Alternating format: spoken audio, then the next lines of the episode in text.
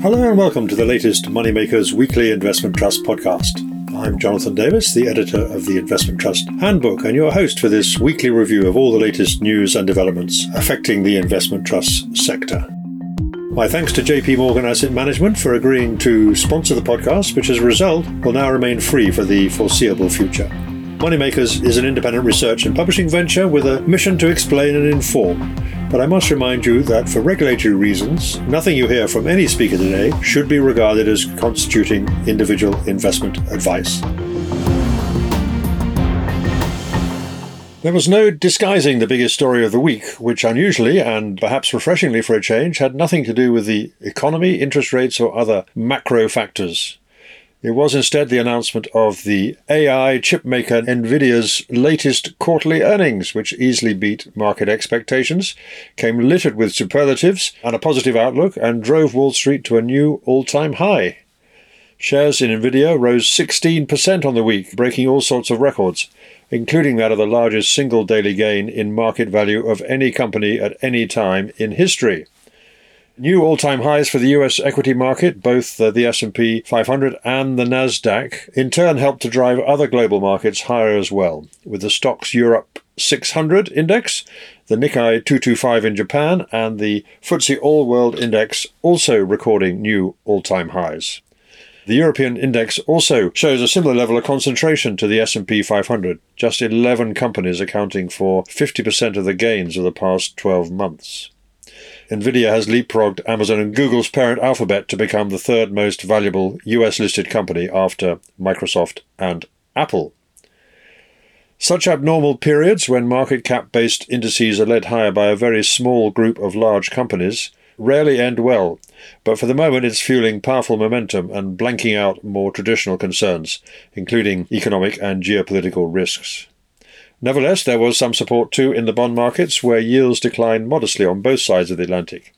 In the US, the fall was confined to longer dated issues, whereas over here, all but the most short dated gilts moved a little higher as yields declined by a few basis points.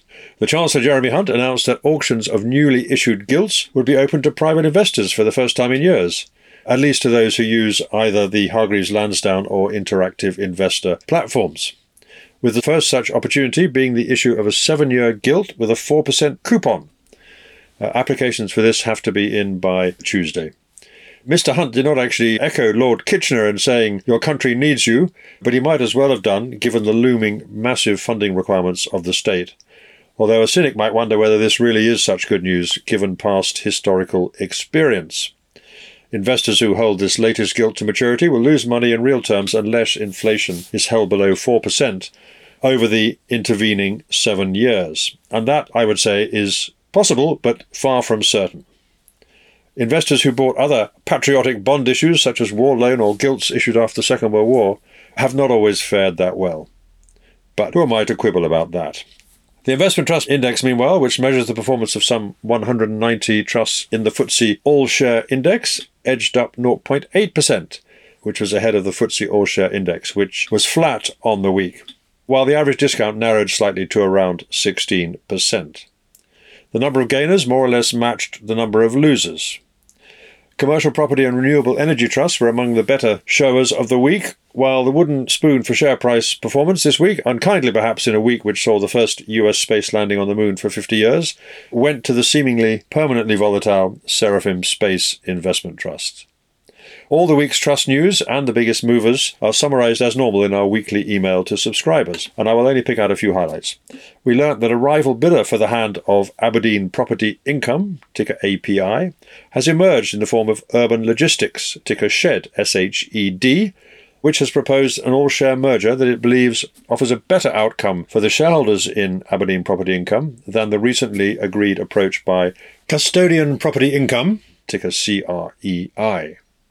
There were results from eight investment companies, with all but one, that being Aberdeen China, ticker ACIC, which is on the way to being absorbed by the much larger Fidelity China Special Situations Trust, reporting a positive return.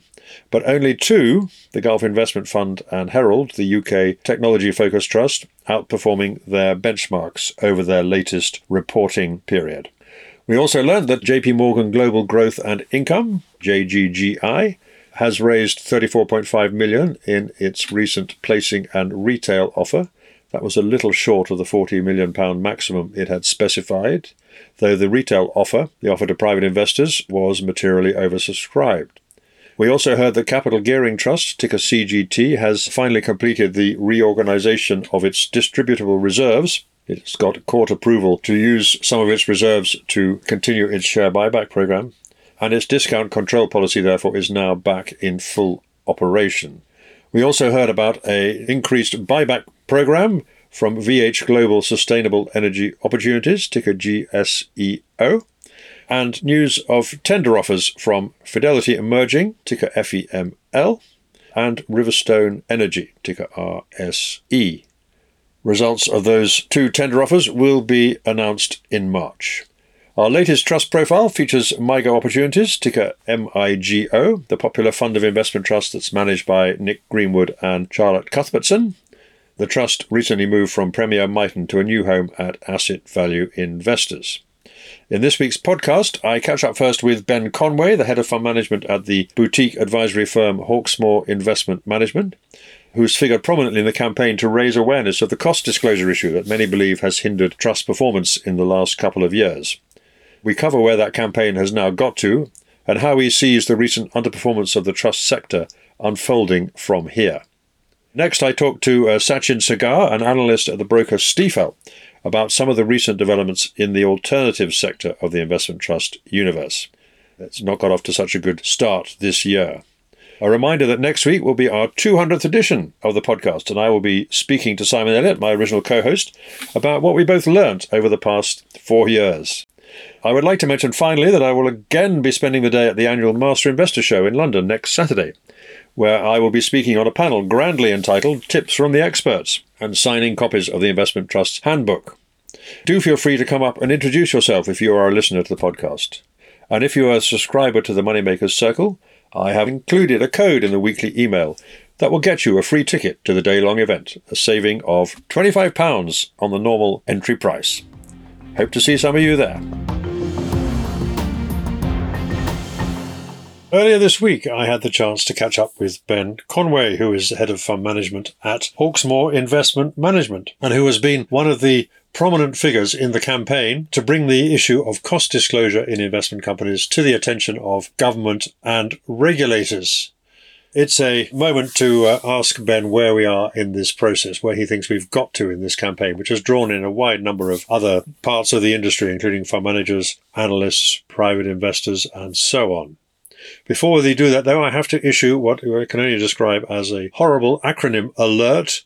We're going to make reference to a number of acronyms which unfortunately blight this whole particular issue rather than get bogged down with all the mentions of UCITS, MIFID, and so on, I think the thing to bear in mind is that we are essentially talking about a potential regime change from one in which investment companies are classified as packaged retail investment products, or PRIPS as it was known, to a new regime which is going to classify them rather inelegantly as consumer composite instruments, or CCIs.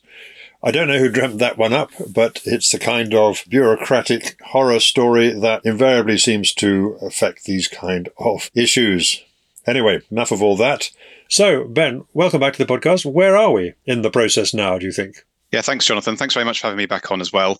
I was here last autumn, back in September, since when, as many of your listeners will know, HM Treasury issued a consultation on the regime that's going to replace PRIPS, the revocation of which was announced among the Edinburgh reforms by the Chancellor last year. And we took that opportunity to respond to that consultation. When I say we, I say guided and led by the London Stock Exchange Group. We uh, thought it would be a good idea to issue a joint response to that consultation. And specifically, the consultation was asking for technical thoughts on the regime that's going to replace PRIPS, which is the CCI, Consumer Composite Investment Regime. We took this opportunity to respond to that consultation to say that investment companies do not meet the definition of what a CCI is. And therefore, we thought that investment companies should be on the excluded list. And the, the key point of which is, is that A, it's true that they do not meet the technical definition of what a CCI is. Specifically, they don't have readily redeemable or subscriptionable units, as, for example, an open ended fund does. It's a, it's a listed share. But the uh, effect of this would be to solve the ills that currently exist as a result of the current cost disclosure regime, specifically that investment companies, because they're designated as PRIPS, that, that they are required to produce a KID, which has this cost on it, which is required to be disclosed incorrectly as a product cost. So you get on the exclusion list for the new CCI regime, and you won't have that regulatory obligation to produce this number, which is in turn interpreted as a product cost. Essentially, you're applying sort of Occam's razor, which is the easiest way to deal with this problem is to just to simplify it by excluding you altogether from the regime. And then you'll be governed then by the regimes that apply to all listed companies in a more conventional ways. Is that right? Yeah, correct. Um, but that's not a tactic. Sadly, we can't deal with revisions to retained EU law in the order that we'd like. So we're being dictated to by the, the government's own legislative agenda. But in this particular instance, it's not just a tactic. It is, we believe, a fact that investment companies don't meet this definition. So it's not just a tactic to get rid of the ill of the cost disclosure, but it just so happens that in arguing for to be on the excluded product list, it does solve that particular issue. Now, a couple of things I want to add is, is that first of all, we were absolutely blown away by the response that we got from industry, not just industry, not just our peers, but from across the entire awful phrase stakeholder community.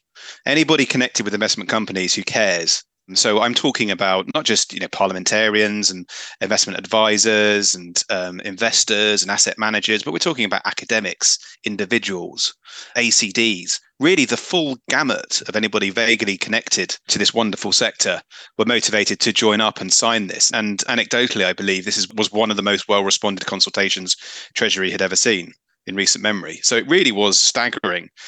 So John wanted to make that point, but we also felt that it addresses this problem once again of what is i call it a problem. It's not a problem. It's a question that needs to be answered. And it's i think it's an easy question to answer.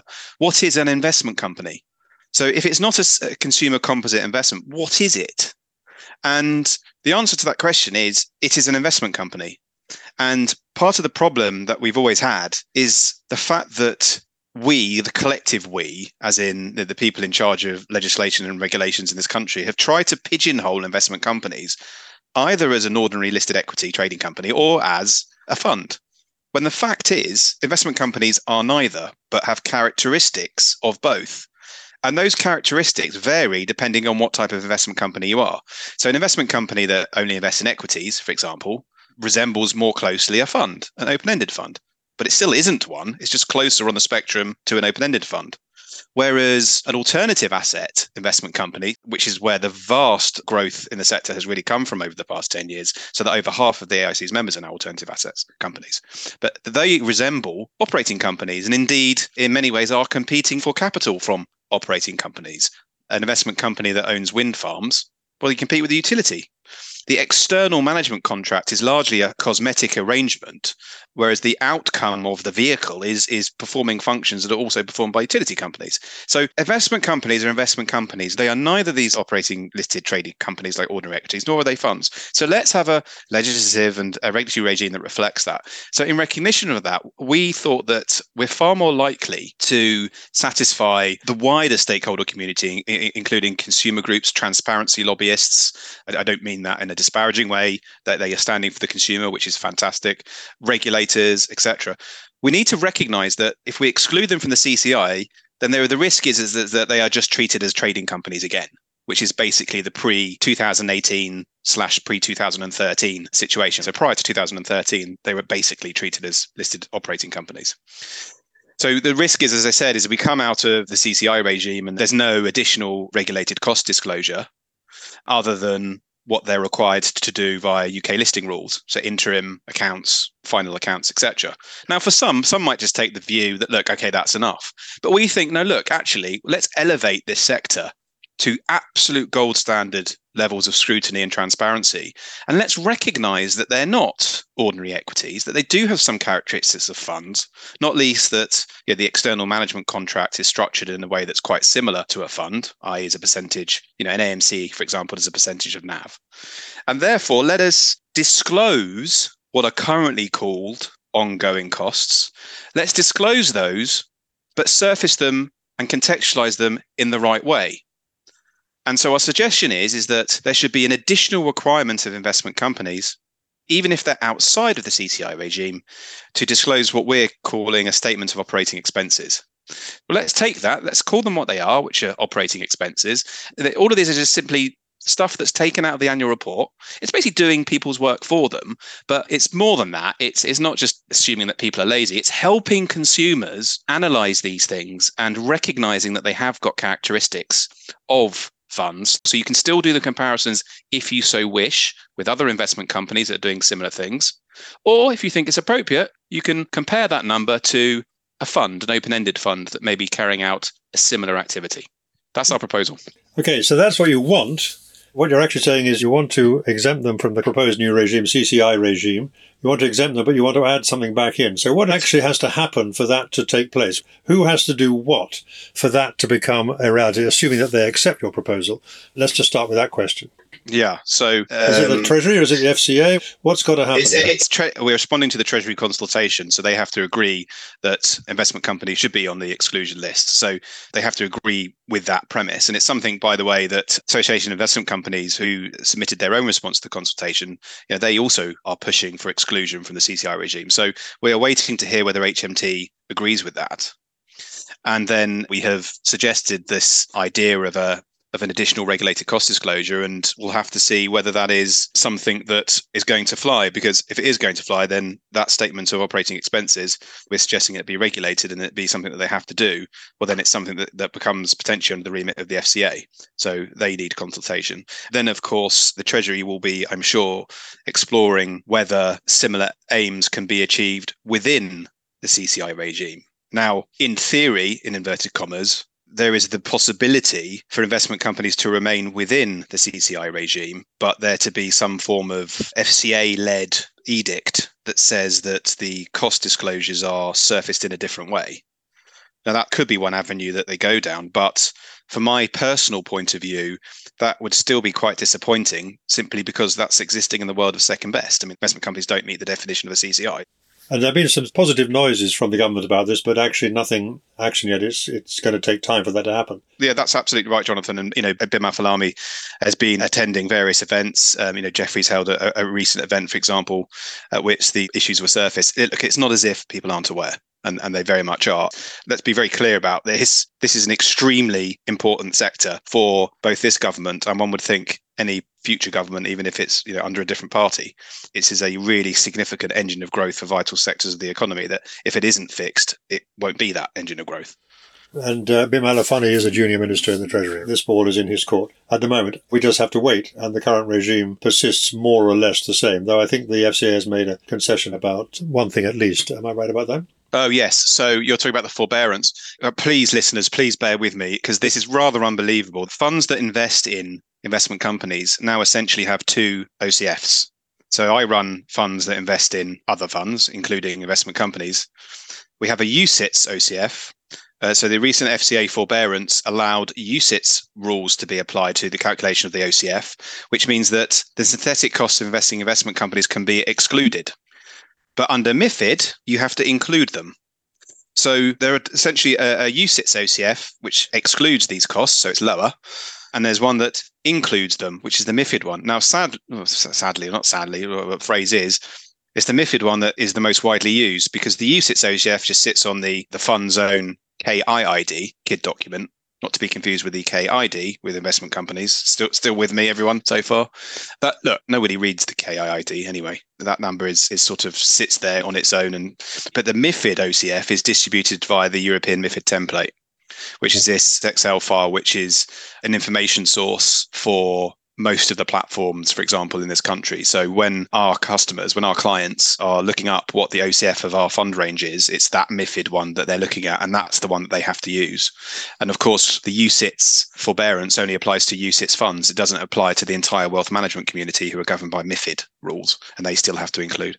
I'm sure all the listeners are fully au fait with all this and the difference between PRIPS and MIFID and UCITS and CCIs. And of course, that in itself is a problem, isn't it? Because it's virtually impossible for anybody who isn't actually directly involved in this to understand what the hell's going on here, or indeed what number they should be looking at. And of course, one of the answers must be that we've got to get some clarification. If you believe in disclosure, it's got to be disclosure that people can actually understand and, yeah. be practical and useful. Yeah. Uh, do you know what? I'm sure there are people listening that are even more into the weeds of this stuff than I am, and I've probably said about 15 things already that are wrong. So even me, that who've been in this, involved in this for over two years now, and you know, okay, I haven't spent all my time on this. My employers wouldn't be so happy with me if that were true, but I've spent a lot of time, certainly a lot of my spare time, getting to know this. It is so confusing. Now, just imagine you are. I don't know how many um, financial advisors are listening, but you know, lots of the listeners will be deeply involved in the investment trust world, for example, whether they manage them or on the board of one or whatever. And it, it's a lot easier for those people to understand this. But if you're an IFA, a financial advisor, can you imagine you, have got so much on your plate at the moment with all the various things you do? Then we get around to your investment proposition. Do you really want to listen to me taking 45 minutes explaining the difference between a UCITS OCF and a MIFID OCF? And I, I've got a huge amount of empathy with uh, financial advisors because they've got so much on their plate Yep. And is it any surprise in the world of consumer duty that it's just natural for them to look for investment solutions that are, are, cheaper, where they don't have to have all these difficult conversations with their clients, explaining to them for why they look so expensive. One reason being because of this issue with investment companies. So we have a serious issue. I am really not exaggerating here and one of the reasons, I'm sorry, but I think it is one of the chief reasons at the moment, because it's not the interest rate regime anymore. We know that's been in the price for a long time. And uh, hopefully interest rates have peaked, but it's redemptions. And redemptions are coming as a result of people selling these funds because optically they look expensive, which is making investment companies perform poorly because people are selling them, which is a vicious circle, which then makes funds that still own investment companies perform poorly. And this whole thing has been basically a bit of a mess for a long time. We've still got a regime that owes a lot to what we had when we were in the European Union, and we've got an overlay of our own activity, and it all needs to be cleared up, and it really should be cleared up soon rather than later, as far as you and everybody else involved in the investment trust world is concerned. But we don't yet know when that's going to be, or indeed whether it will actually happen before the election. So that's all good news, but it's not good news yet, if I can put it that way. Uh, yeah, I just can't tell anybody when it's going to happen. Uh, I'm just not privy to that information, nor should I be privy to that information. But there's been tremendous success. I mean, to get over 300 signatories signed up to that joint response across the breadth of the industry. Number one, that's a huge success. Number two, the fact that the FCA have already issued forbearance that allow UCITS OCFs to be lower. Well, that is an anachronism that can't be allowed to persist. You can't have two different OCFs for the same thing. So the way I view this, Jonathan, is is that it's only a matter of time. This has to be resolved. It will be resolved, so it's just time. Okay, so then let's come back to the investment trust world, which is where we all invest in if we're sensible people. You said that you think that one of the factors that's weighed down on investment trust performance, uh, particularly wider discounts, was interest rates. And there is a general belief that interest rates have at least peaked, though they haven't yet started to come down as significantly mm-hmm. as uh, some people were hoping. And you said that was basically in the price now. But do you think that the potential for cost disclosure issue to be resolved is also in the price. In other words, now all these good things you've been doing and the positive vibes that are coming out, you would expect investors to anticipate that coming into force. But are you saying that that has happened or hasn't yet happened? No. If you're a participant in this sector, and you speak to brokers, then I think it's it's often much easier to buy investment companies than it is to sell them at the moment. And that's yeah. because of the amount of redemptions that are happening in the world of multi asset open ended fund that own investment companies. I think technicals are still a very, very key driver of share prices. And I think that that is when an investment company has a mishap, know, when there's a bit of bad news, the share price reaction to it seems to be far more severe than ever before. And that's because of the absence of bids. So while this situation persists, there isn't this natural buyer who would normally be there to mop up these things a bit cheaply. So they sort of overshoot on the way down. Is it therefore surprising that we're seeing negative market dynamics and redemptions from funds that continue to own the investment companies? Because we don't have any clarity on when this is going to be resolved. So we really are in an emergency situation. And of course, the IPO market is completely dead. It's almost impossible to IPO a new investment company. Right. And that's a serious long term threat to the sector. No question about that. If you don't get new companies coming along, then the sector is going to shrink inevitably over time.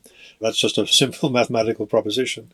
So there's poor liquidity. And if you try to sell something, you're going to get swamped by people who are going to rush in and try and get rid of some of their holdings. Does that mean that if we look around the universe, that it's going to take time for discounts to start to come in a bit further? We had an encouraging start in the last two months of last year, as I said. Certainly in the alternatives, uh, yeah. infrastructure, renewables, and uh, commercial property to a lesser extent, We've seen negative discount movements in those sectors and some disappointing NAV numbers as well.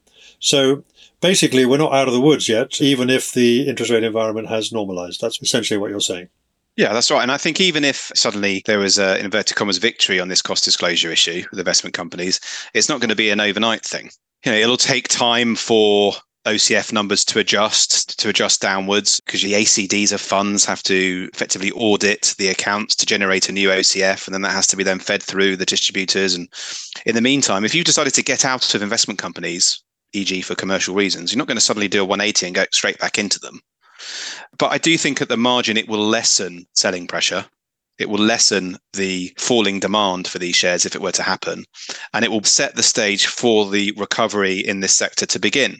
But I think there's an awful lot of time that will need to pass before we get back to the halcyon days of the issuance of a few years ago. It's just time. Because let's not forget that this has created volatility in the sector. And lots of people will be put off by that, particularly in alternatives. And that volatility isn't just a function of the interest rate environment, it's a function of the phenomenon I just talked about that when there's a mishap, these things are falling by a far greater degree than they might ordinarily because of the technicals of the market. So the volatility characteristics of these things have changed. They're high. So people aren't going to suddenly rush in, and they are now associated with being quite tricky, volatile, illiquid little things. And it's going to take some period for these things to settle down and for the, the volatility characteristics to start to change for people to trust the sector again.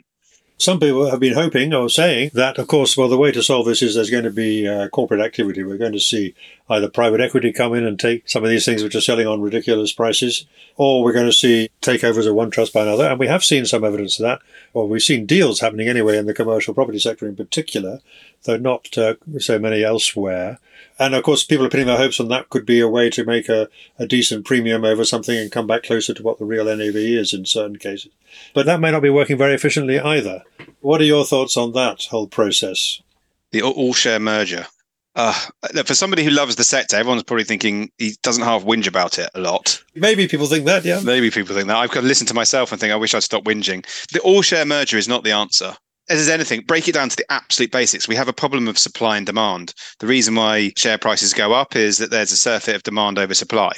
And at the moment, we have a, a, surfeit of supply over demand. So we either shrink supply or we increase demand for investment company shares.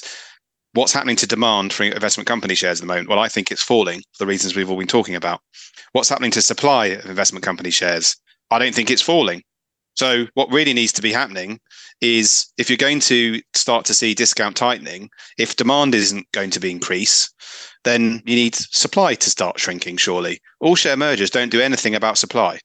It's a real bugbear. The argument runs as follows is that you have an all share merger that creates a bigger vehicle. So whereas before you had two less big vehicles, you have a now a bigger vehicle and then at the margin demand should increase but I just don't buy that. I think that is a really quite a sketchy argument because liquidity levels aren't good enough in investment companies until you get to really, really big market cap levels for these things to start earning their place on wealth management radars. Big wealth management firms, you know, to get onto their buy list, you have to be really, really huge. So from going to you know, a couple of hundred to 400 million or even 300 to 600 or even getting into the 250 these days. If you look at liquidity of investment company shares, even in the FTSE 250, it's not very good.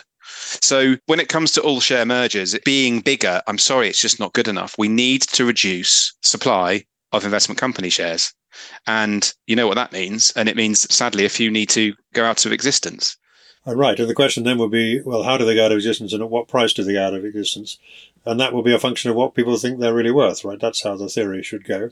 And if you're right about the factors that contributed to the wider discounts, you'd hope that that would be significantly above the current share price rather than just say a little bit above the current share price. Is that realistic to hope that? Or are some of these uh, struggling investment trusts that are too small and relatively poor performance, maybe they're just not worth very much? Well, if they're not worth very much, there's something going on with the NAV accounting. Look, what I would really dearly like to happen is I think that in some cases discounts are wide enough that there is a price that existing shareholders would be very happy to sell at. So premium to the prevailing share price, but still some way below the NAV. Um, and that's what we've seen on the whole so far. Yeah. Yeah. So there should be enough of that. So the question is, well, why aren't we seeing it? I don't have the answer to that question. I think the nature of the shareholder register is often really, really important. Number one, and the nature of the management contracts obviously really important as well. And sometimes it's quite difficult to take over Chapter 15 investment companies because the nature of the external management contract. You know, that's a contract that needs to be bought out, for example. And then you have other complicating factors about, you know, whether the shareholder register is motivated, you know, what they're motivated by. So and then you're into the world of what it depends on what sort of investment companies we're talking about. And I, I think that we should probably mention Saba Capital. They've built up a lot of stakes in a lot of investment trusts, just to remind listeners. And uh, in some cases, they're trying to get the boards to do something. Yeah. Yeah. I mean, I think they are a real force for good. The analogy I always use, with apologies to Saba, who've got nothing against this analogy, is not meant to be disparaging, but wasps. Wasps are a completely necessary part of our ecosystem. They eat and mop up things that would, wouldn't otherwise decay as quickly. I think that's a really good analogy. I think if you're going to have a, a properly functioning capitalist society, you need these sorts of actors to go and clean up things that shouldn't be allowed to continue to exist. And, you know, I always think you'd be careful about moaning about these people because the conditions that have created the favorable opportunities for people like Saba Capital, well, you shouldn't have allowed them to occur in the first place if you don't like them. And obviously, Saba are only doing this to portfolios where there's liquidity, where they can genuinely arbitrage the discount. You can't do that on alternative assets, certainly nowhere near as easily. So I don't sit here and, and look at Saba Capital as there's some kind of you know vulture funds that are hurting the sector. I think it's quite the opposite. They're liquidity providers, and they are one of the actors that are going to help reduce supply of investment company shares to rebalance supply and demand. So, given what you've been saying, Ben, where does that leave you as a fund manager? You and your colleagues uh, manage funds for clients. You own a lot of investment trusts. That's why you're so exercised about what's been going on and what needs to be done. So, how are you approaching this year now? Is it just a question of patience and sitting it out till the supply and demand comes back into balance, or is there something more active you can do? So we're very much uh, investors who use valuations as one of the main inputs into our process. So we're always consistently looking for a margin of safety. And when you have an investment company sector trading on wide discounts relative to history, then yes, that's really interesting for us. There, there should be lots of opportunities. And indeed, there actually are lots of opportunities. But at the same time, you know, I talked about supply and demand of shares. We can't ignore some of the technical factors that are going on and that demand for investment companies is falling. So it's all very well to identify all these wonderful opportunities. But if you know why these opportunities or one of the main reasons for the opportunities existing are the fact that there's an awful lot of selling of investment company shares from investors who are doing so because either they're doing so because they want to get the costs down of the funds that are owning these things, and they're doing so because of strong commercial pressures, or because they're being forced to, because funds that own those investment companies are seeing redemptions, for example. And you can see this, I think, quite clearly. And we have to be somewhat pragmatic. So there are some really interesting opportunities abounding. But we know why they're opening up is because the supply of shares that's coming onto market is going to continue. So I think I made a comment earlier that it's quite easy to buy in some areas, but rather harder to sell. And that's because there's lots of people trying to sell shares at the moment. That's the reasons I've just mentioned. So how do we respond to that environment? Well, the first thing is, is that we are going to stay true to our identity and philosophies. We want to hold cheap things and we're not going to let cost be the driver of the portfolio construction dog. So we're not reacting and saying, oh gosh, look at these horrific commercial pressures. Let's go into very liquid single stock equities or let's go into passive funds within our model. So we're sticking with investment companies. We think they're fantastic and we think they continue to offer fantastic access to great assets. But we're being pragmatic. The pragmatism expressed seems carefully making sure that we don't fire all of our ammunition off in once and go to, you know, keep increasing our weights to investment companies. And so we're not increasing our overall weight to investment companies significantly at all. Whereas ordinarily we might be doing that because of the extent of the discounts. And that's the pragmatism there kicking in because we can see so clearly that the whole sector is out of favour. But when we do find interesting opportunities, what we're doing is just being very careful that when we buy that the stars are aligning insofar as we can estimate that the stars are aligning. So it's things like, uh, let's look at the register you know, do we know that there's potentially someone in the register that we think might be under pressure to continue selling those shares? It'd be very silly to get up to your maximum weight position in something like that where you know that there's going to be an ongoing selling pressure in those shares, potentially for some time. Second thing we do is we make jolly sure that the governance is in line because when you have these big discounts widening out, the response of the board is absolutely vital what do the board do about this? I have a huge amount of empathy and sympathy with boards in this situation, but you have to make sure that the boards have truly got the shareholders' interests in your favour. And if there's a discount that's extremely wide and has been wide for a very long time, and there's no chance, for example, of the investment company ever growing, then you start to have these sorts of existential questions about whether the investment company should continue to exist.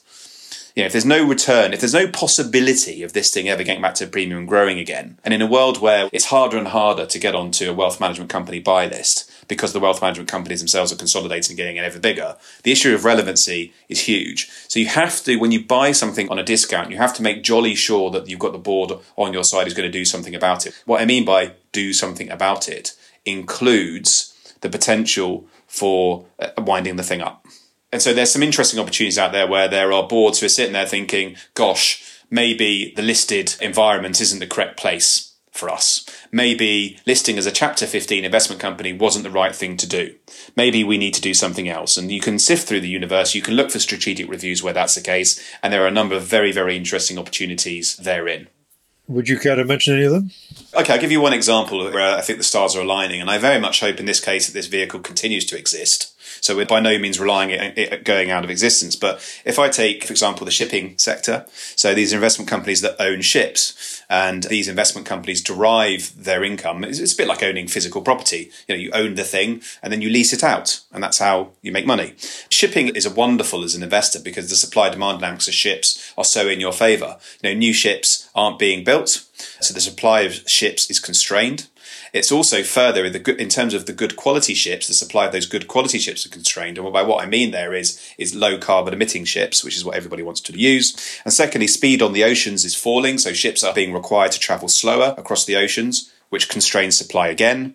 And then a, a, temporary factor, of course, you've got the rather sad events that are going on in various parts of the world that are constraining the, where ships can actually travel. So they're having to avoid certain areas for piracy and obviously for terror reasons. And so that's a temporary factor affecting the, the environment. Whereas demand is remarkably constant for shipping.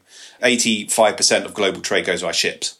So it's always going to be around it. Demand for use of shipping effectively tracks population growth. So you've got some listed investment companies there. Tufton is a great example. Tufton Oceanic Assets. And if you go and check your RNSs, have a little look at how the board are reacting to the existence of their discount.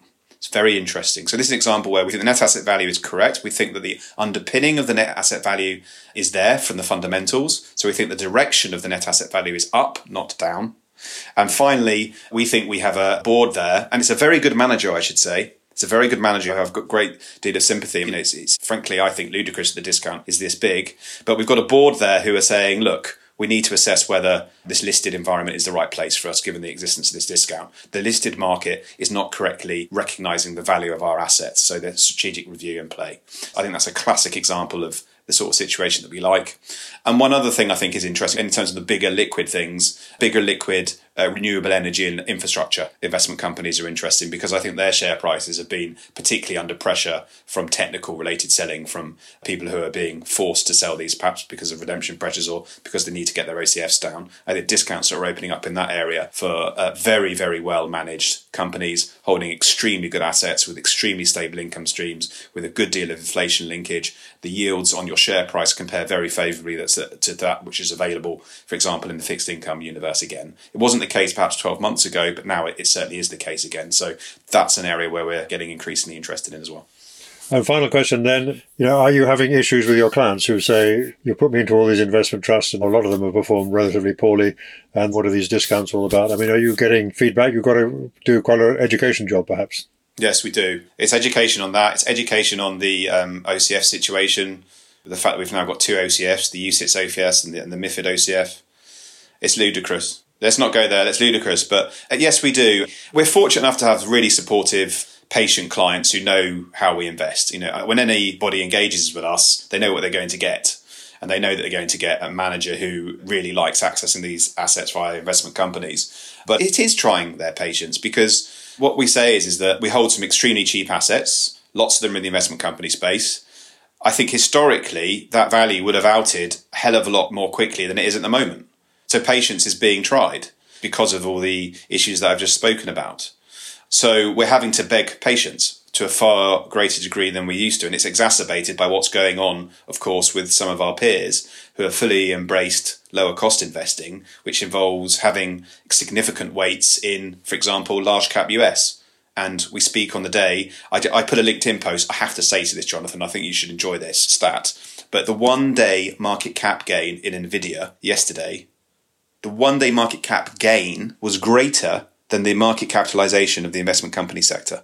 I know. It's extraordinary, isn't it? Yeah. Extraordinary. So a lot of our peers have embraced that area, and congratulations to them. It's it's been fantastic. But all I'm saying is is that you know our peers who have shunned perhaps investment companies and have gone down a route, a portfolio construction route, results in a lower cost at the moment because of dynamics at play. It's resulting in very good performance. So it's a difficult environment for us. Fortunately, our longer term numbers are very good, so people are giving us some understanding. But Jonathan, I have to say to you, it's difficult having conversations with clients, and I fully understand why they might be concerned. But we're just doing our best to to navigate the situation.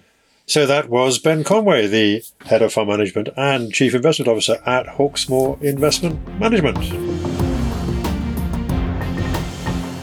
This week also, I was able to talk to uh, Sachin Saggar, who is an analyst at the brokers Stifel, and in particular covers a lot of the alternative asset investment trusts, which has been quite an interesting place to be looking at over the last couple of years.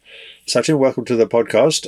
Give us, first of all, just a sort of broad picture of what's been happening in the alternatives as you see it. We had the rally at the end of last year, and since then hmm. we've seen some of the sectors sell off again, interest rate expectations being part of that. What's your take on yeah. that overall? I mean, there's a couple of angles, I guess, to this. One is, unfortunately, interest rates are driving the macro and, and a lot of the share prices in the short to medium term. And so I guess a lot of the rally last year was due to expectations of cuts coming through probably faster than people expected. And some of the backup this year could be put to the fact that people's expectations have been moderated a little bit and pushed out further than people were initially expecting. And I guess that story probably continues to play out until you actually start to see some cuts actually coming through. It's not ideal to kind of have the macro driving the underlying fundamentals of a lot of stocks, but I think that's kind of where you are. And with a lot of alternatives, if a lot of these things are income orientated, you're comparing current interest rates to the income yield that you might be getting for these things. And when interest rates are low, then that premium of investing in an alt is very high and pushes a lot of demand into them. And when that kind of collapses, people will, you know, rightly or wrongly will say as well, if I can earn 6% in my uh, savings account, then do I need a stock that's yielding seven or eight? And that story's kind of been playing out for a while now. But um, it looks like at least at some point this year that might start to actually revert. If that is what happens, and we do see interest rate expectations uh, move in a more favourable direction, do you think that's actually going to lead to a significant amount of new demand coming in? There's no demand for the shares at all, pretty much. No. Is that going to be enough to get us back to where we were before, or are we basically no, I mean, we can't get back I, to par? No, uh, it'll be difficult for anyone to sit here and say that it clock will turn back and we'll end up where we were uh, two years ago. But I think it will help move things in the right direction. Unfortunately, you probably hit on a sour point for the UK right now, where it just looks like whether it's trust or generic equities, there's just a lack of demand. And the common thing when you speak to more institutional investors is that liquidity is becoming a bigger and bigger part of their thought process. And unfortunately, that means that a lot of things in the UK just don't end up meeting the threshold for investment. And if anything, I kind of feel a lot of people in the UK, because of this focus on size and liquidity, end up investing in the US. So it feels like we're shooting ourselves in the foot, to be honest, at the moment, because you need some domestic demand to kind of keep things sensible. And things have got probably far too cheap right now. We've already seen a process start by which investment trusts that are too small or out of favour are beginning to take remedial action. Either the market's doing it for them or the boards are beginning to put them out of business, if you like, if they can't find another yep. home. So is that how you're spending most of your time at the moment? You're looking for the cases where the next one to go maybe and whether there's any upside in any kind of rationalisation process from here? I guess that's one of the positives in investment trust versus, say, a generic equity, right? Investment trusts generally have mechanisms in which if things are languishing materially below where they think the valuation or the NAV is, then they'll be knocked on the head at some point. And that might take maybe slightly longer than people would want or expect, but it'll happen at some point. Whereas a cheap operating company might remain cheap for a very long time unless it's taken out, which you kind of started to see a lot of on the other side. So, yes, I would look at this and go, if I was, let's call it a retail investor, the sweet spot I would say is market caps of below 300 million because they're being overlooked and they're probably more undervalued. There's probably a disconnect in valuation between things that are bigger versus things that are smaller because people are focusing so much on liquidity. And so there are things that are relatively interesting from a valuation perspective, but there are things that are on the smaller side.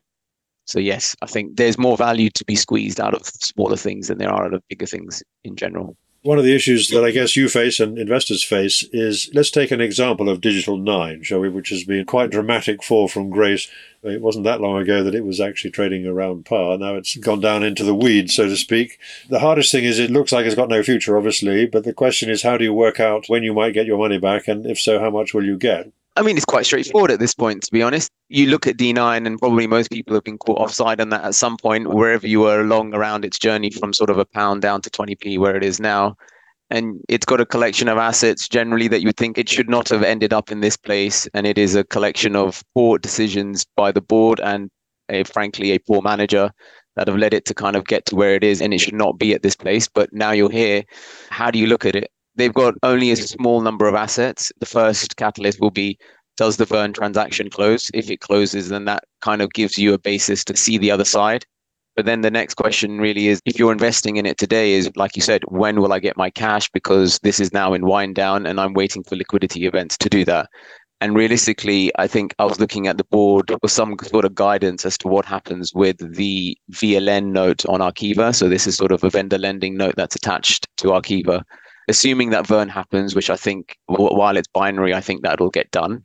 The question is, at what point can an investor first expect their distribution to occur? And that then hinges on this VLN that's attached to Arqiva. If the RCF ultimately is paid off, then I want to know that at that point, I will start, as an investor, start getting distributions or capital back. The board have kind of sat on the fence at the moment and said that we will make a decision about whether to pay off the VLN or to distribute shareholders at a future date in time. And that kind of creates more uncertainty. So the VLN is about 170 to 190 million sterling. If that is being paid off first, that pushes back my ability to get capital back from this further down the line. So, without paying the VLN first, it'll be 12 to 18 months where I can expect a first distribution. With the VLN, I'm looking at two years. And so, you're looking at this as an IRR trade right now. You'd be like, there are a lot of things that are cheap in the investment trust sector the fact is I'll be waiting two years to get something back on this. And is there other things I can do in the interim? Because frankly, there's no demand for the stock and no one wants to own it. So it's become quite speculative at this point. So I don't see institutions necessarily lining up to buy this anymore. And so the only thing that matters is cash. How do you explain to shareholders that this thing is now trading on a very big discount? The NAV is just wrong right at the moment. NAVs are an interesting concept, right? You know, what is an NAV? It is in an indication of value between a willing buyer and a willing seller in a normal functioning market. Frankly, you could look at the share price of DGI9 and say, is that as a buyer, I would be using that as a leverage tool to extract value.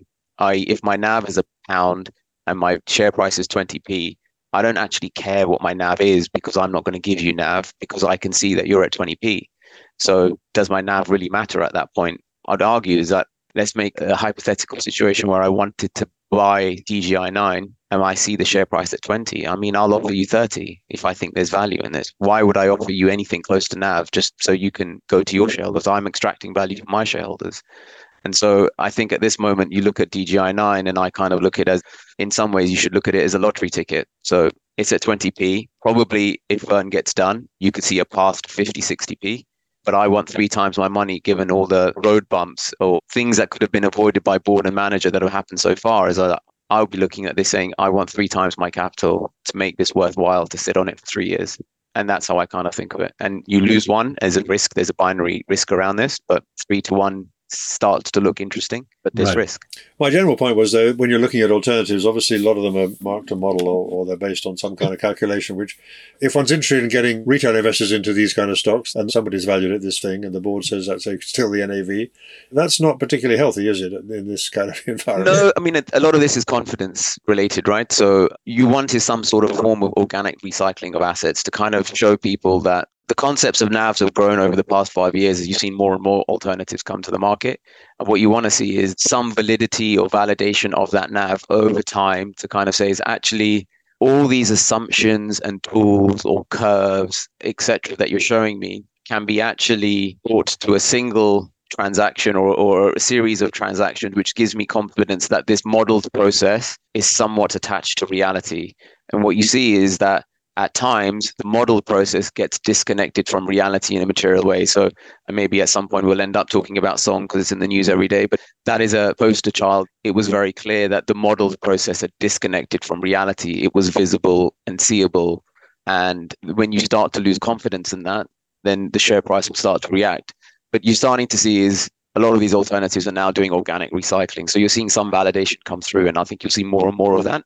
And obviously, there's been some potholes along the way with certain trusts, but I think broadly, you'll kind of get a reasonable sense that things are in the right ballpark before we come on to the Song and others like that, do you think that there's an opportunity in Cordiant? Has it been kind of contaminated by what's been going on at DGI 9? That's obviously not on such a big discount, but it's still on a significant discount, 40%. It definitely has been contaminated, and there is nothing wrong with what they're doing. They've got a good team, they've got the right resource, they're the right home for this, i.e., they are a, a house that has got a digital infrastructure footprint through it with the right number of people doing the right number of things and the thought process behind it. So yes they're contaminated. Yes they're cheap. I guess the thing is that there are a lot of things that are cheap and you look at the portfolio and i've got nothing against them. I think that the assets are relatively decent in there but i look at it and go as do i want eastern european exposure right now versus some other stocks that probably have more western exposure? It wouldn't be my place to go necessarily although it's cheap and i can see it re-rating over time I wouldn't necessarily say it's something that sticks out. Another sector that's interesting, and we don't sort of talk about very much, but is certainly topical in a way at the moment, when that is the shipping sector. The recently revived yes. shipping sector. It had disappeared for many years and now it's come back again. What are your thoughts about that? Because obviously there's a lot going on around the world which you'd think would have an impact on the two main companies in that sector. Tufton Oceanic and uh, Taylor Maritime. What are your thoughts about that sector? Uh, I'm quite a big fan of it. Let's be clear. I think there's a lot of skepticism around discounted cash flow valuations with long-term models. The mm-hmm. shipping sector is valued on a broker marked basis, and the broker marks have been closer to realized transactions than maybe what people have felt in a sort of a discounted cash flow model. And both funds and both companies have been regularly testing those valuations by a high number of sales. So both Taylor Maritime and Tufton have been selling ships, let's say within plus or minus 5% of the NAV. So frankly, if you look at the shipping market, it's actually more liquid than you would expect. I.e., if they wanted to sell a ship, they could probably sell a ship relatively quickly, or they could sell the portfolio relatively quickly if they wanted to. And so that creates a confidence in the NAV, and B that some of these things are really cheap right now given the discounts that they're trading at. So the question is, how do these things re-rate? Uh, or what is the next step? And you'd kind of look at it saying, unfortunately, probably bring more focus to those stocks, they would need day rates or spot rates to kind of go higher and more to the upside to highlight the fact that they're cheap right now than anything else. Or if you look at Taylor Maritime, maybe saying is the manager and related employees now own a reasonable amount of stock and they've been buying stock quite regularly. They're sitting on a big paper profit from their perspective. And do they want to do this for the long term or do they want to wind up the trust? And I think a lot of people will be looking at this saying, why am I got a listed trust if I'm not getting anywhere close to the value that's within this? And so, do I want to do this or do I just wind up the whole thing at some point? And I guess that creates your optionality in terms of return. Right, but in terms of what's going on in the wider world, the geopolitics, the Houthi rebels, and so on, that's kind of just a tactical thing. It doesn't really affect the. No, it does. I mean, spot rates kind of bounced at the back end of last year. They've come up a little bit this year. But if you look at it, it's a double edged sword in some ways. The geopolitical tension kind of causes spot rates to go up. But if you start to see that tension subside, then spot rates will come back down if that tension remains elevated for a period of time or deteriorates, then that'll provide more positive momentum potentially to those stocks. So you end up then going into sort of a binary phase. In some ways, you could kind of say is the tension is creating an artificial increase in spot rates, and those need to be elevated for a period of time to maintain those spot rates. Because if they come back down, that'll have an impact on the share price again and sentiment. Yes, I mean, I've always thought one of the issues of the shipping thing, if you're looking at the sort of real medium longer term, is that there is a market out there, supply and demand for these things. There's an investment cycle as well, get overbuild and underbuild and so on. And so therefore, over time, you're going to get volatility, right? That's uh, Correct. virtually inevitable, yeah. So yes. that's something you have to factor into, uh, into, into thinking about these things. Well, you mentioned our old friend uh, Hipgnosis Song. The latest sort of news coming out is all about this question of whether or not the trust can get an indemnity against the legal action against the management company. But are you one of those who think that basically this act has got to play out? The board has six months to come up with solutions. Where do you think the most likely path from here is, given all the back history we've had? In terms of the legal side of things, I sit on the side of a lot of this is noise. Clearly, there's been a complete deterioration between board and manager, and there needs to be some sensible parting of ways. And maybe the, and I would call it these RNSs that are being released are basically effectively going to be used as tools to try and find a way to negotiate a sensible out for everybody. Speaking to investors, you know, the relationship is corrosive and toxic. And frankly, those that are holding it are in it because they believe there is more value in the assets than the share price. And I think a lot of people will probably see that there, there should be. But frankly, you're not going to create any new demand until you get to stage two. And stage two is going to be how you extract yourself. So obviously, everyone's talked about this call option. Frankly, I think there will be a way to navigate around that. And the second point is, I'm not entirely sure Blackstone wants to buy the catalog anyway and put further money into this. And so I think that'll kind of drop away. And then you're into stage two, which is can you get someone else sensibly to manage this and turn things around, scrub it, clean it, get some confidence back? Because it feels like music is an asset class that people do want to like. You made an interesting comment about Blackstone, actually. You made the point, I think, in a note you did recently, just saying that this is actually very small beer for them. They must be getting pretty tired. Um, frankly, I think they're indifferent to the outcome. A lot of the noise that you've seen around all the press, I think, is coming not from Blackstone. I kind of split it into two camps. The, let's make it easy, sort of the legacy Hipgnosis team and the Blackstone team. If I'm Blackstone, I've got a $30 billion portfolio, of which this is probably one of my smallest investments within that vehicle. I'm sure the way this has turned out is not exactly how they underwrote their initial investment. And if I'm them, my main issue at Blackstone is can I deploy capital because I'm a large vehicle? I don't want to have 50 million, 100 million investments. I want something going to be one, two, three, four billion because that's meaningful for me. 50 million is noise. If you look at it, do I see a sensible pathway where a Blackstone Hipgnosis manager can continue to buy assets in the music asset class from an artist? If I'm an artist sitting here today and all I've seen for the last nine months is negative press, seeing how badly managed the board and the manager have been today, I would say that this is not the right home. And so my perspective is I don't think they have a business model going forward because I don't think anyone will want to sell to them. Okay, so that's pretty clear cut. Let's just talk then briefly about the renewable sector. I find it interesting to contrast what happens in the renewable sector with what's been happening in the commercial property sector, where we've seen a lot of deals going on. Another one this week, we saw some competition coming in for Abrdn Property Income. But looking at the renewables, one of the things that you've pointed out and I think is interesting or picked up on is the fact that uh, there hasn't been much corporate activity so far. And when it has happened, the most recent one involving um, Octopus Renewable and Aquila, the market doesn't seem to like that one very much either. How do you interpret that situation? Are the uh, shareholders holding out for something better, or the market just doesn't think that think the deal makes sense? You know what you're seeing across maybe even property and on the listed alternative fund side is actually putting two trusts together even if they're in related sectors is actually quite tough.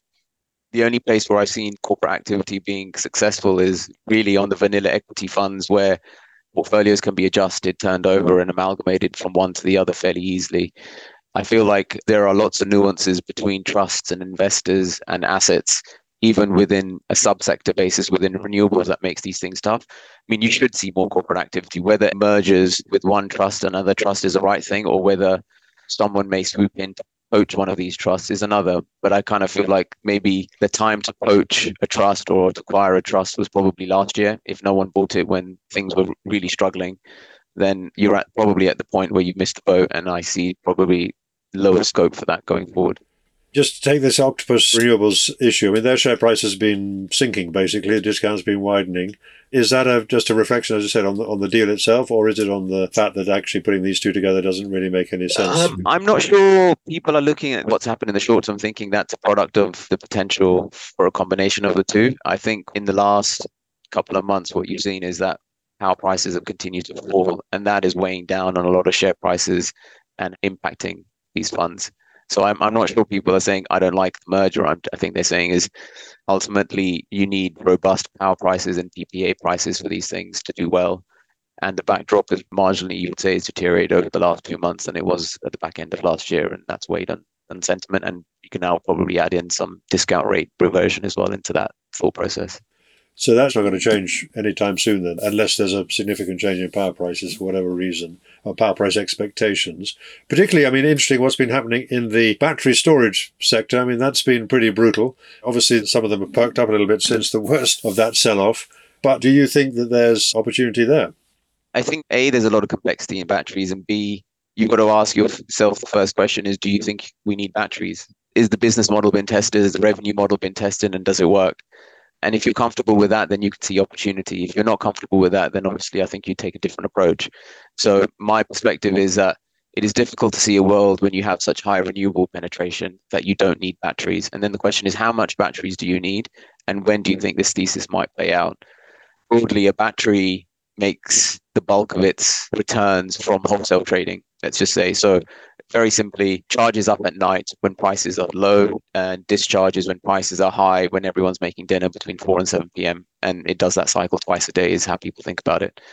And, and if you look at different regions and different parts of the world that model is starting to bear out. It's just not in the uk and so you're talking about time. I my perspective is the thesis has been delayed not permanently impacted. But i think there is debate around the whole story around it and when this might play out. But at the moment, if you look at the trust world and the investors in these sectors, a lot of people bought this for income. And frankly, if you look back now in hindsight, you'd say is that the mandates of these funds were geared to income levels that were far too high versus the underlying revenue stream, i.e., the revenue stream is very volatile and it can go through long, dull periods and it requires let's just take Texas for an example, because it's kind of a poster child for what's happening in August, a batteries in Texas made nearly more revenue in that one month than they did in the previous seven months. That is not necessarily a profile that is sustainable for a consistent dividend stream if, if you're paying a high dividend. Um, my perspective at the moment is it needs to be adjusted, as in your dividend payout needs to be matched to your underlying revenues on a broadly a quarterly to quarterly basis. I'm not too fussed whether you're covered every quarter or not, but it needs to be sensible. And at the moment, I think what's happened is a lot of these investors have come to the realization this is where they are, and people are holding this for income, and they're not getting income, so things become too cheap because they're forced to exit because dividends are being suspended or cut, etc. Indeed, they have been suspended in a couple of cases out of the three trusts. What's interesting about the battery story, there was this significant kind of rally at the end of last year, all based on hopes, among other things, that the connections to the national grid would become better and easier and so on.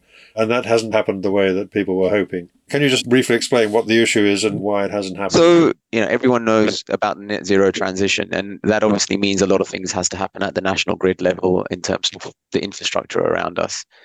And so let's just say in the last five years, you've seen a lot of batteries being built or grid scale batteries. And that's meant that the historical way that, say, National Grid or the ESO operates needs to be adjusted and changed. And I guess a lot of these things are built for periods in time which have not been, they haven't adjusted to the technological advances of today, i.e., you can see you need a battery, but you actually need National Grid to operate them in a sensible way to extract the value that you think is in them. And so there was a series of adjustments last year to the system in terms of how batteries participate in the network. And you can broadly just go through and say, is every one of those ended up being revenue negative? And the ones that were meant to be revenue positive were delayed or did not happen or did not have the same impact that you thought they were going to have. It's interesting though, it's clear that National Grid, it's an uneasy relationship in some ways, right? National Grid needs batteries. If they believe that, then they need to have a revenue model for batteries that makes sense, i.e., there's no point putting in place systems that cause revenues for batteries to fall to an extent that no one will build a battery. At the moment, if you took the run rate revenues of the past few months and extrapolated it out, you would actually say is no one should be building a battery anymore. I don't think that's where National Grid wants this to go because they feel like they need batteries. So there'll be adjustments. And you can see some of that tension playing out because I think this month alone, probably driven by some of the volatility in the share prices of the three listed funds. National Grid seemed to have come out impromptu and amended some of the rules around the balancing mechanism, which is one of the key things a lot of the battery funds are looking at. So batteries, instead of being operated on a 15 minute basis, they're going to change that rule to 30 minutes. I don't think that was something that was in the works or in this sort of long term plan of National Grid. So I think that's a reaction to maybe we went too far with some of the things that we've done and this is a way to kind of bridge the gap for a period of time while we put in systems and etc in place to kind of smooth that process of change so i kind of feel like there should be value in this will it be smooth no, it will be lumpy. But those batteries that are still standing in 12, 18, 24 months will probably end up doing very well. But given where the share prices are, there's a question whether all of these funds can withstand that sort of discount and volatility. So finally, then, Sachin, so your job mainly is to look after alternative investment trusts or to research them rather. And it's been a tough period, as we said, for all these factors coming together, the interest rates and uh, all these specific issues.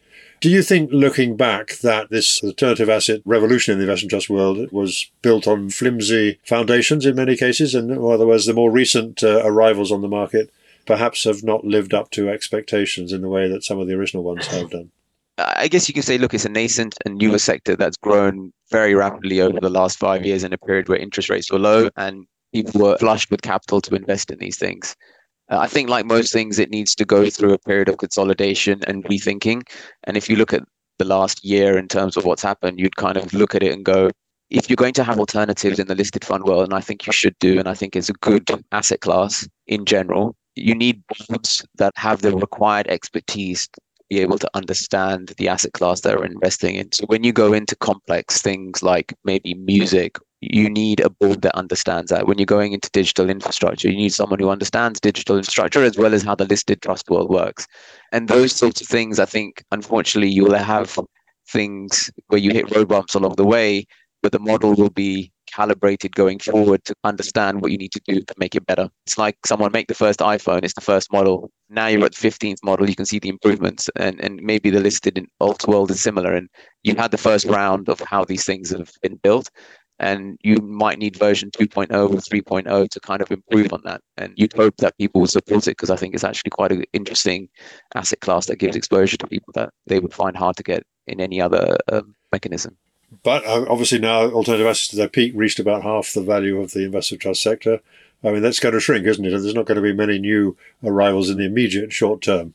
But what you're suggesting is that the normal kind of Darwinian process will happen and the weak will get weeded out. And hopefully that Correct. in due course there'll be a smaller but stronger sector. Exactly. Put it this way is you look at the listed alts and Mark, you'd say is anything that was going to trip over is probably tripped over at this point, and the ones that are left are probably the stronger ones that'll end up doing okay because they stood the test of time.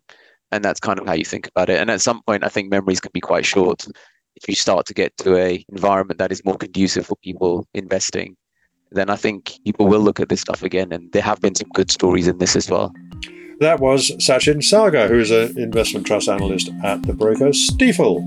Thank you for listening. The Moneymakers Weekly Investment Trust podcast is independently produced and edited and is listed on all leading podcast channels. You can also sign up at the website money-makers.co to be notified every time a new podcast is available. Please note these podcasts are provided for educational purposes only, and nothing you have heard from any of the speakers should be regarded as constituting investment advice. If you want more news, analysis, interviews, and other investment trust content, don't forget to look at the Moneymakers Circle, available now for a modest subscription at the website.